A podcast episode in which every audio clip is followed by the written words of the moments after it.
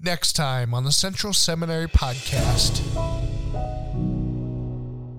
You can't really deal with anger without coming to desires of the heart you've turned into demands. How do we go about getting to the root of that anger?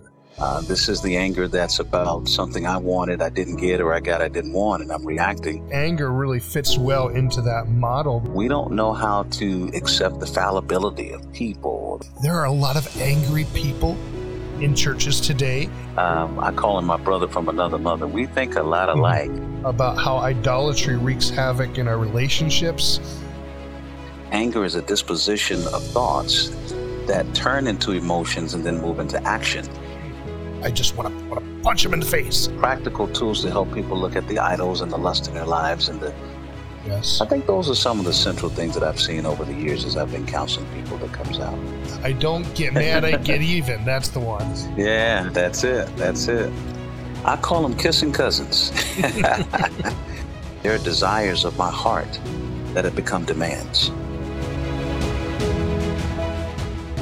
Look for our next episode on the Central Seminary Podcast.